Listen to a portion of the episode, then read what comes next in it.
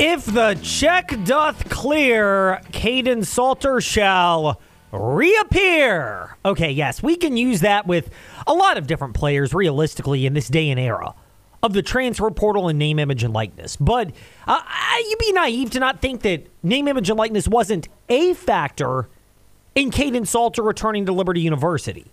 Do I think it was the only factor in why Friday evening, 8 p.m. or so, the news came out that Kaidon Salter would be backtracking off of entering the transfer portal and a return to Liberty? No, I don't think it was the only reason why. Um, some of it is market economics. Maybe it's to see what deal he could get for Liberty. Maybe it's the understanding that, I mean, Liberty is, they are very well positioned. I know, JM, you would like to have something to say about this, and they will. But Liberty, they're also well positioned to make it into the college football playoff next year, assuming they go with a five automatic qualifier, seven at large team model. Five automatic qualifiers, of course, being the ACC, the SEC, the Big Ten, and the Big 12, and the highest finishing group of five league or non power four league, if that's how you want to term it. Um, and Liberty would have a chance at that. So that's one angle.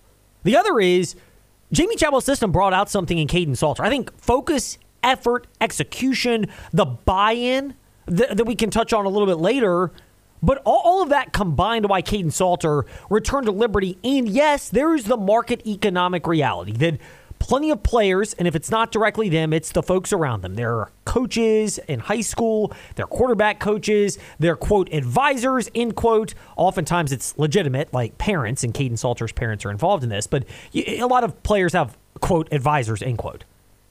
That that plays a role. Well, a lot of times they're looking at things from the lens of how many dollar, dollar bills, y'all. As Kenny Powers would say, how much can they actually procure?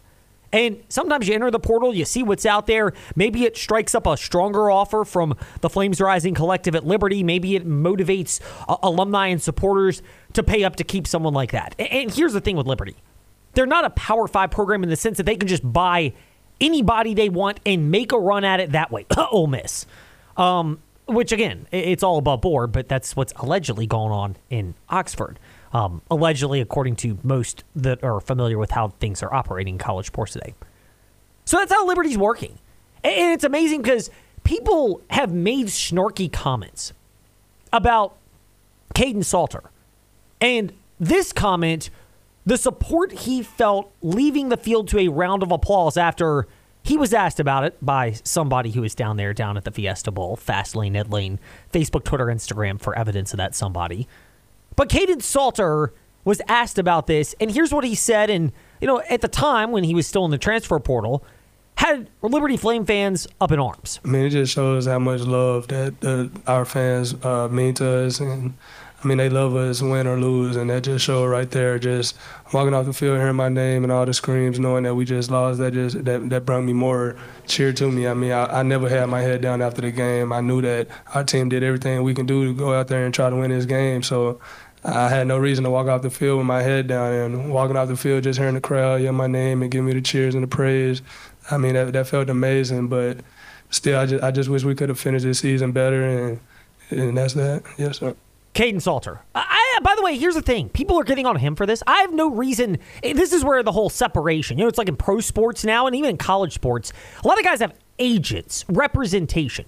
It's more noted in pro sports that you've got your Drew Rosenhouses of the world, or you know whomever the case may be. Scott Boras in baseball, CAA in basketball, or the the Clutch Sports Group, which operates the Los Angeles franchise that's not the Clippers.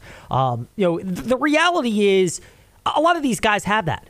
Well, the value of representation in this case, I know we're getting into the weeds here, but it's to understand Kaidon Salter and whether you think he was being disingenuous, which I don't, is that they are allowed to handle all the other stuff. They take the bullets, proverbially speaking. They take the heat from fans about what's going on so that the player can genuinely be who he is and trust him. Now, I, I think, uh, let's be clear here as well. I think in college and high school players going to college and then college players deciding what their future is. A lot of that is parents and you know, coaches and influencers around players.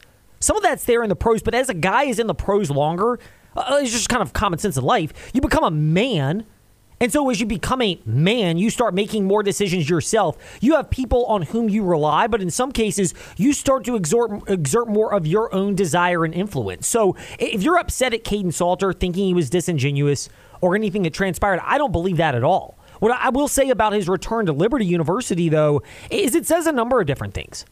One is this is a program right now that is not as powerful as a power conference, but they plucked Jamey Chadwell away, Liberty did, from Coastal Carolina by offering him reportedly 4 million a year. And when you bring a coach in, you're not just getting the head coach, you're getting the assistants and the support staff who are all going to get pay raises to go along with them. So there's extra money that is going into a program that you just don't hear about. Then there's also the fact that a guy like Kaidon Salter at Liberty is a guy that fits in with the Jamey Chadwell system. Well, that carries a level of value as well. And for Liberty, you know, there's the desire to get hope, but there's also the reality that you're not going to retain everybody if you're Liberty. You didn't retain Preston Hodge. He went to our guy down at Coach Prime down at Colorado. Oh no! Oh no! No no! Oh yes, he did. Says the transfer portal and says his social media accounts. So that's the truth. Is you're not going to keep everybody if you're Liberty. You're not in that class. But if you prioritize and identify the right guys, you can retain them. And also understanding what the market conditions are for players out there and where your priority is. I don't mean this disparagingly to players, but in the Liberty system, the quarterback is valuable, but a lot of it is scheme dependent as well. And having a strong scheme, which is what Jamey Chadwell does. So if you're Liberty, you got to prioritize certain positions. You, you, probably do need to get pass rushers and offensive linemen, but they're really hard to come by. You need guys that you can develop over a period of time. And, and I think wisely Liberty has taken that approach. I will be curious, by the way, in the spring game and especially in the fall to see if their lines are much bigger physically than they were this year, which they were somewhat big relative to Conference USA opponents, but they were not as big as a Power 5 team like Oregon or as Liberty had been in prior years when they got a lot of Power 5 castoffs for their offensive and defensive lines. So I am curious about that for Liberty. But by and large, is a good spot for Liberty to be in. And that's where it speaks to the strength of the Flames Rising collective relative to the competition. The fact that Liberty has a good culture and a good program that compels players to want to stick around. And sometimes NIL is a factor, but it's an all things being equal factor. Because culture, it's not the same as it used to be, but it's not as cutthroat as the NFL, where, I mean, players will complain about this you know, facility is not as grand as that facility. But if the not so grand facility team offers them $2 million a year more, they're taking it regardless of that. Like it just it's cutthroat business tactics at that level, much different. And and that's where I think it's great for college. I think it's great for Liberty, and this is good news for them, and it gives them a shot of momentum heading forward. Speaking of a shot of momentum, do you feel like your budget is lagging with the momentum that you need? Well, here's a reality. You can give yourself physically a shot of energy and your budget a shot of momentum by visiting insaneradiodeals.com.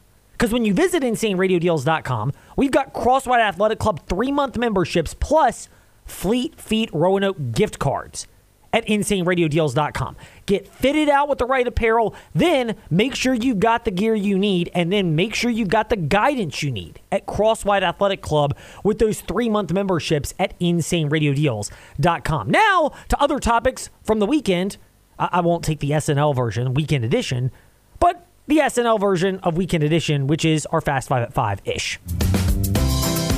It's time for the Fast Five at Five ish. Five fast paced, quick witted things you need to know right now number five. So, the weekend edition news that was a shock to nobody is the Washington Commanders lost to the Dallas Cowboys. Yes, I was wrong on that in my votes of confidence. Uh, if I had known how long the inactive list for the Washington Commanders was going to be, I would have changed it. But hey, you live by the sword, you die by the sword, so to speak. Um, but needless to say, regardless of how that game turned out, there were going to be changes. The Washington Commanders cleaning house today, and we will get an update on that around 555 with Candy Waller of Seawall Sports and Entertainment, who will give us the latest on the searches in Washington.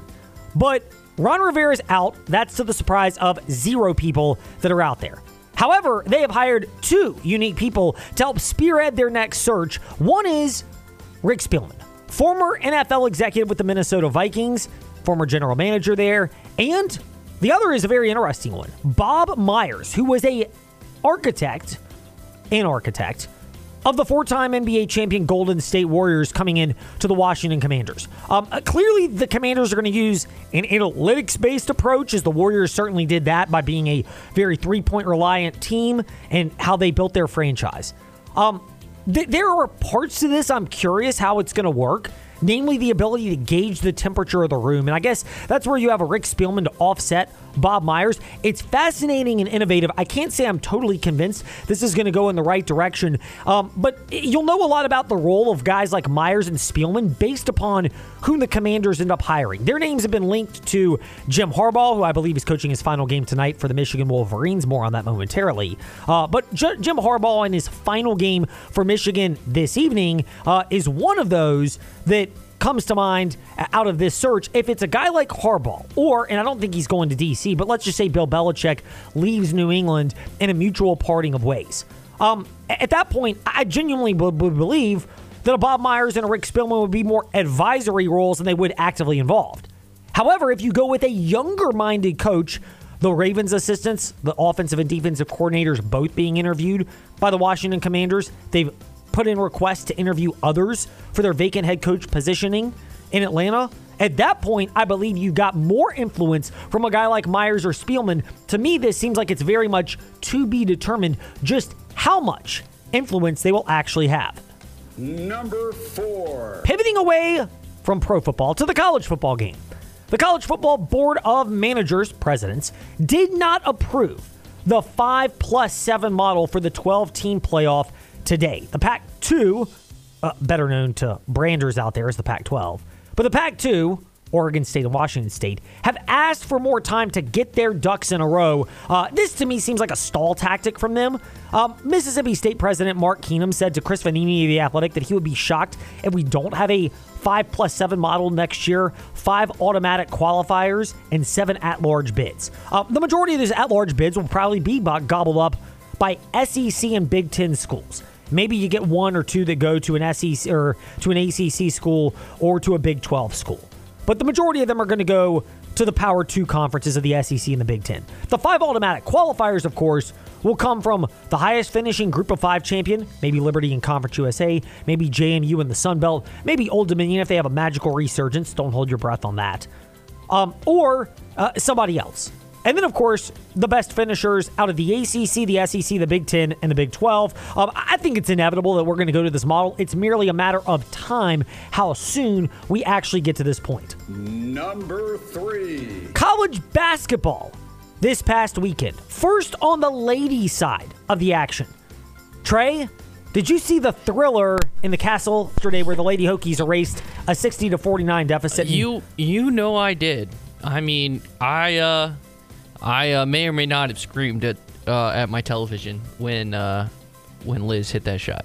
It was a phenomenal shot. More on that, by the way. We'll jump into greater depth into it later this week in the also, fast lane. a perfect ATO, like a perfect ATO by Kenny Brooks. Yeah, I mean, it, really was. Um, the way they drew that play up, Virginia Tech's shot out of the buzzer to Liz Kitley and Georgia Amoore. Um, you don't want to mess around being down regularly, but Virginia Tech, they played. Here's big picture analysis. We'll get into the weeds on this later this week. Big picture analysis for Virginia Tech Lady Hokies basketball. It was a great win in the sense that they played top 25 power caliber teams, top 10 caliber teams, three of them this year. They got blown out at LSU. They lost late to the best player in women's basketball, maybe the best player pound for pound for their sport in college basketball this year in Caitlin Clark. Um, I'm not saying she would beat men in basketball. I'm saying pound for pound, the most impactful player in college basketball and best relative to the competition level that she's facing. Uh, but Virginia Tech gave Iowa a fight and lost. And, and so you wanted to see if they could get a win like this and what they could do in a spot of this caliber. And that's where it was really good for Virginia Tech to pull out this win. I thought it was a nice victory for Virginia Tech. It gives them a boost right now, and it shows that they can play with these type of teams, knowing that in two of the three times they played a top 10 team, Third ranked NC State, they beat Iowa. They gave a run for their money and they lost to an LSU team early in the year. That Virginia Tech, they've got what it takes to be in these type of games and with these type of teams, which means they have what it takes to be a contender late in the season. The other side of women's college basketball, of course, over the weekend, North Carolina gets an upset at Notre Dame on the women's hardwood uh, as the one of the noteworthy ones. Virginia right now, they're 0 3 in the ACC with Coach Mox. eight and six overall. They lost to Duke 60 to 56. Uh, they, they clearly are there to fight. But I don't quite know if Virginia has the horses and the knowledge as a team. And this isn't a bad thing. You just have to learn this. But collectively, the knowledge to be able to get over the hump in ACC play. I don't think it mirrors the disappointing last season for an ACC play for Virginia women's basketball just yet. Uh, but I think a lot of it is also the fact that uh, last year's team was injury riddled. This year's team, you've got the complement of pieces you need, but still learning how to win in this spot against such deep teams in the ACC. That clearly is something that eludes the Virginia Lady Cavaliers. Number two. On to the men's side of the hardwood. Well, it was not a banner weekend for the Commonwealth of Virginia schools in different fashions. Virginia, they lose once again at NC State. Um, we'll go into this uh, over the course of this week. The the Wahoos don't play again until this Saturday at, at Wake Forest.